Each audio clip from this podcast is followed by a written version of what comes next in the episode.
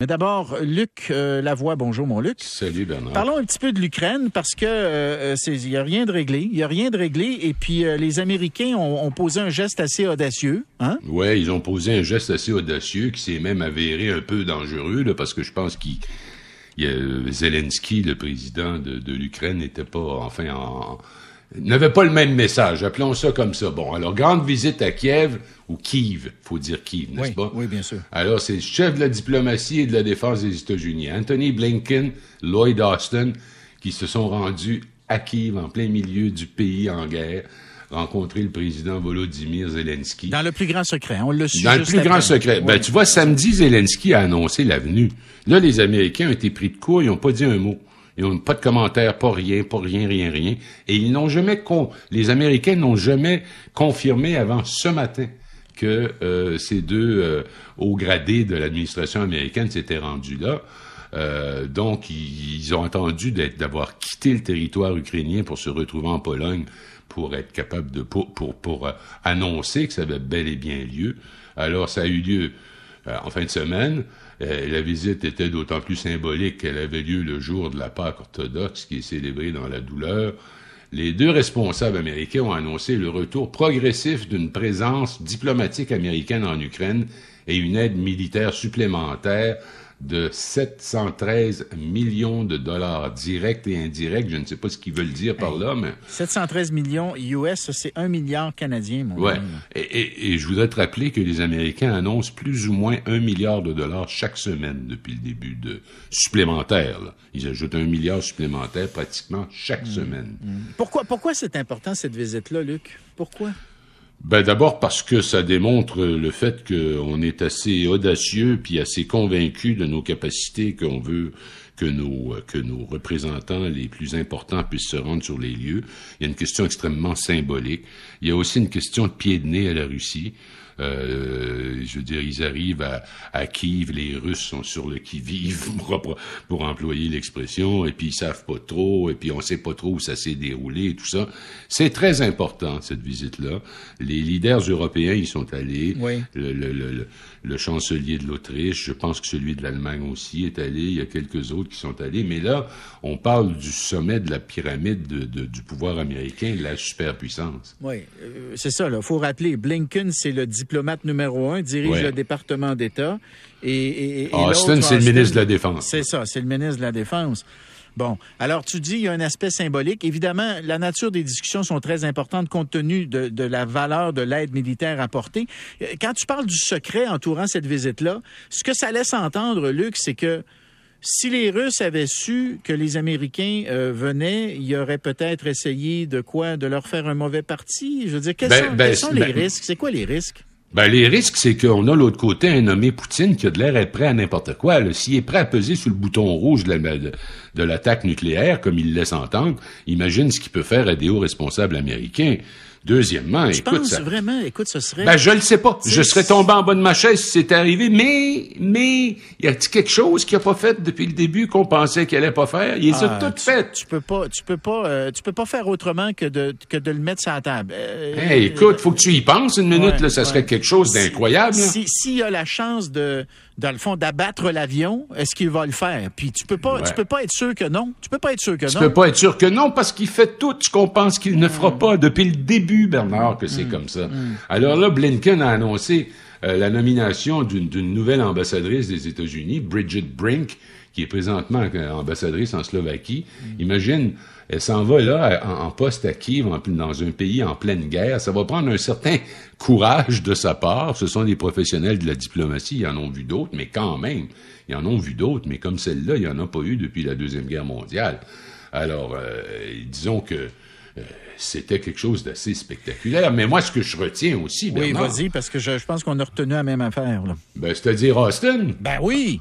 Austin, il s'en va là, puis il dit, l'Ukraine peut, si elle a les bons équipements, gagner la guerre contre la Russie. Hein, c'est quand même quelque chose. La première chose pour gagner, a-t-il dit, c'est de croire que l'on peut gagner. Et ils sont convaincus qu'ils peuvent gagner. Et là, il ajoute qu'ils peuvent gagner s'ils ont les bons équipements, le bon soutien. Wow! et, l'autre chose, l'autre chose qui, à mon avis... qui suit, oui. Oui, vas-y donc avec celle qui suit. Ben la Russie, euh, dit nous, voulons voir la Russie affaiblie à un degré tel qu'elle ne puisse plus faire le même genre de choses que l'invasion de l'Ukraine. Il a dit Monsieur Austin. Elle a déjà perdu beaucoup de capacités militaires. Hey, on parle de quelque chose comme 1500 véhicules hein, qui ont été qui ont été détruits pendant cette, opération militaire et beaucoup de soldats. Elle a déjà perdu beaucoup de soldats aussi. Ça, les chiffres sont ça varie, hein? Ça dépend où ben tu regardes. 15 000, 20 000. Ce sont des chiffres effarants. Oui. Hein? Ça, c'est les chiffres des Ukrainiens autour de 15 000. Voilà, voilà, Mais ça se peut, Luc. Mais je pense qu'on parle maintenant autour de 20 000 parce qu'il y a eu vraiment des, des, des, il y a eu des combats. Quand on, quand ils se sont retirés de Kiev, là, des, des, des, comment dire, des faubourgs de Kiev, puis qu'on a découvert ce qu'il y avait là, là, bon, il y avait des écœurs entrés comme à Boutcha, des gens abattus à bout portant mais il y avait surtout quasiment un cimetière de véhicules blindés. Ils en ont fait sauter. Euh, il y a quelque chose qui a marché dans cette opération-là sur le plan de la résistance. Hein. Mais j'ai trouvé ça. Je sais pas si je sais pas si c'était euh, à lui de dire ça euh, au, au, chef du Pentagone au secrétaire à Défense de dire nous voulons euh, que la Russie soit affaiblie. Me semble que tu dis, me semble que c'est pas à toi de dire ça. Un, professeur d'université peut dire ça, mais me semble que tu peux pas dire la politique de l'administration américaine, c'est d'affaiblir l'armée de Poutine, alors que Poutine est déjà un enragé, euh, comme un loup dans, une, comme un lion dans une cage, puis on a toujours, on est toujours un peu craintif de jusqu'où il peut aller là. Euh, J'avoue que je ne suis pas en désaccord avec ce que tu dis. Tu sais, comprends-tu que ce qu'il a dit là, Poutine va l'utiliser dans sa propagande, sur ses médias, ben, sur tout ce que tu veux. Il veut nous affaiblir. Il veut humilier la Russie. On suit toute la logique de Poutine. Ben c'est ça que ça mène. Ben oui. Alors, d'un côté, c'est encourageant de voir qu'un militaire de carrière comme Austin dit une chose comme celle-là, mais de l'autre côté, ce que tu soulèves est également extrêmement vrai. Je veux dire, ce qu'il a dit là, ça va, ça va enrager davantage l'enragé. Exactement. Peut-être que c'était le but recherché, peut-être qu'ils font c'est un calcul, je ne sais pas. Ou peut-être que c'est une gaffe. Peut-être que c'est une gaffe aussi. Bon, OK. Euh, euh Veux-tu qu'on parle vite vite de la course aux armements? Parce que tu as des chiffres intéressants à nous, ben, présenter? Ben là, tu sais, à la veille de la Première Guerre mondiale et de la Deuxième, qu'est-ce qu'on a vu arriver en Europe? Le réarmement, la course aux armements qui a mené à la guerre. Ben, cette fois-ci, on est parti euh, pour la gloire. Bon, les dépenses militaires mondiales ont progressé de 7 dixièmes d'un pour cent. C'est pas la fin du monde. Mais pour la septième année consécutive, les dépenses ont augmenté pour atteindre 2, comment dire, c'est 2 000 milliards de dollars, un peu plus, 2,1 000 milliards de dollars. C'est le chiffre le plus élevé que nous ayons jamais enregistré, a déclaré Diego Lopez de Silva, qui est un chercheur de cet institut qui rend ses chiffres publics, c'est-à-dire euh, l'Institut international de recherche sur la paix de Stockholm. Les dépenses de la Russie ont augmenté 2,9% et se situent à 65,9 milliards. écoute, les dépenses militaires russes ont représenté 4,1 du produit intérieur brut du pays. On est loin de ça au Canada, on est à 1,4. Les dépenses militaires de l'Ukraine ont augmenté de 72 depuis l'annexion de la Crimée. Elles ont diminué un peu l'année dernière, mais là, ils sont à 3,2 du produit intérieur brut.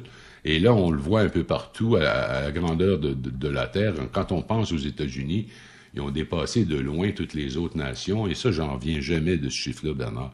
801 milliards de dollars dépensés en 2021. Euh, c'est assez, c'est assez incroyable. Et là, la Chine, c'est le deuxième plus grand dépensier militaire au monde, avec un montant estimé à 293 milliards de dollars qui a augmenté ses dépenses donc de 4,7% marquant ainsi la 27e année consécutive d'augmentation des dépenses. Alors, quand on voit ça, là, et qu'on est, qu'on aime l'histoire et qu'on a lu à ce sujet-là, on se dit, oh mon Dieu, c'est l'histoire qui se répète, c'est l'histoire qui se répète. L'Allemagne de Hitler avait commencé à se réarmer, puis les autres se sont activés, puis les Britanniques aussi, puis les Français ont pas été assez vite, donc ils n'ont pas eu le temps de développer suffisamment de blindés. Mais les guerres sont précédés par une ambition politique de pouvoir ou d'expansionnisme ou je ne sais trop quoi. Et quand tu vois une course aux armements qui se passe à l'échelle mondiale, il y a toutes les raisons, effectivement, du monde d'être inquiet. Mais je vais dire, Luc, euh, donc si j'ai bien compris, 2021, c'est l'année où les dépenses militaires ont été les plus élevées dans l'histoire de l'humanité. Hein? Exactement. dire. Exactement. Donc, deux, plus de 2000 milliards. Et sur les 2000 milliards, il y en a 800 milliards dépensés par les États-Unis. Ça, c'est 40 40% de toutes les dépenses militaires sur la planète, c'est des Américains, ou à peu près 40 là. Et ça vient, et ça vient me, me, confirmer ce que je lisais dans un livre, un livre qui s'intitule A Nation Unmade by War, c'est-à-dire une nation autodétruite par la guerre. Jimmy Carter, l'ancien président américain, qui, dit, qui répondait à une question, comment ça se fait que la Chine est en train de nous rattraper? Ben, il avait dit la Chine a fait la guerre nulle part au cours des 30 dernières années mm. et nous, nous avons dépensé 15 à 20 000 milliards de dollars pour faire la guerre. Cet argent-là, les Chinois l'ont mis dans les infrastructures, l'ont mis dans la technologie. Alors les Américains arrivent au bout de leur corde. Il y a des limites à ce qu'ils peuvent faire, puis ils commencent juste à le comprendre.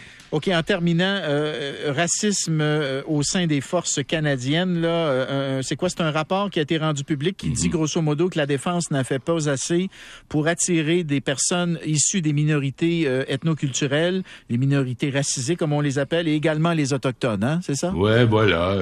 on parle de racisme systémique qui nuise à la capacité opérationnelle et met en péril la sécurité du Canada. Je veux te dire une chose, Bernard. Je commence à en avoir assez de ces rapports-là. Je pense que c'est à peu près le 20e depuis 20 ans.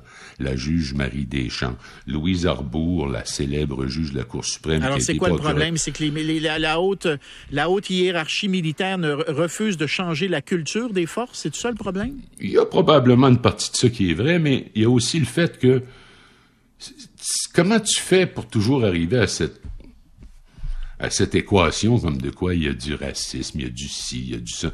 À un moment donné, là, c'est comme moi je connais les militaires, là, ils sont pas tous en train de, d'attaquer avec racisme. Écoute, le régiment auquel j'ai été attaché, son commandant était un haïtien. Euh, je veux dire, il y en a dans notre régiment où euh, je, mon, temps avec eux est terminé depuis un an, mais il y en a dans mon régiment qui viennent de tous les pays de la terre. Il y a encore le 22e, Le 22e, c'est clair, des fois, là, on regarde la, la composition du du 22e. Tu as des, as des, as des militaires du 22e qui ont diverses origines. Euh, absolument, absolument. Alors, moi, je commence... Tu, te demandes, dans le fond, s'il n'y a pas plus un fond politique... Euh, ouais, une sorte d'acharnement à la mode. sais, on va en ajouter une autre couche, puis on va en ajouter une autre couche. Puis Il y a sûrement des torts dans les forces armées. Je suis pas en train de dire que ce sont des saints hommes et des saintes femmes, là. Mais tout ce que je te dis, c'est à un moment donné, arrêtez de déconner, là. Je veux dire, ça nuit aux opérations. Ça nuit à, à, à, comment ils appellent ça, la capacité opérationnelle. Ça nuit présentement. Il n'y a plus personne qui veut bouger dans l'armée. Qu'est-ce que j'ai fait? J'ai étudié quelque chose. Je me suis tourné du mauvais bord. Tu sais, puis je sais pas qui l'avait dit, mais quand tu rentres dans l'armée, tu t'attends pas à recevoir un traitement ou comment dire un entraînement équivalent à quelqu'un qui fait du ballet. Tu sais, c'est c'est l'armée là. C'est pas. Et puis quand on parle de ça, on oublie de parler du positif. Là, je sais pas ben si tu as entendu l'entrevue que j'ai réalisée avec les deux sergents qui sont oui complètement, ouais, qui sont allés entraîner des Ukrainiens. Là, ils étaient formidables ces deux ces deux hommes-là. Là. Ils étaient puis, puis en même temps, on, oui, tout à fait. Puis on, on oublie de mentionner aussi dans le cas du, on a parlé d'harcèlement à l'égard des femmes, tout ça. Il n'y a jamais eu des généraux féminins comme il y en a maintenant. La Québécoise Génie Carignan, qui est maintenant lieutenant général, donc juste à la porte de devenir chef d'état-major. Écoute, à un moment donné, il faut aussi se dire les affaires comme c'est pas juste une gang de capotés qui sont racistes puis qui, qui, harcèlent puis ainsi de suite. C'est une armée qui est quand même, je les connais, je les ai fréquentés beaucoup. C'est pas ça. Là, je suis tanné de ça, moi. Luc, on se reparle demain, mon homme? À tantôt. OK. Bye. Bye. On s'en va euh, à la pause au retour. Cette très émouvante rencontre entre des euh, familles qui, euh, dont, un, dont un enfant a fait don de ses organes au moment de sa mort et les receveurs, les hommes et les femmes, c'est des hommes et des femmes maintenant, mais ils étaient enfants qui ont reçu l'organe donc de ces, euh, de ces personnes décédées. C'est extraordinaire. C'est tellement beau.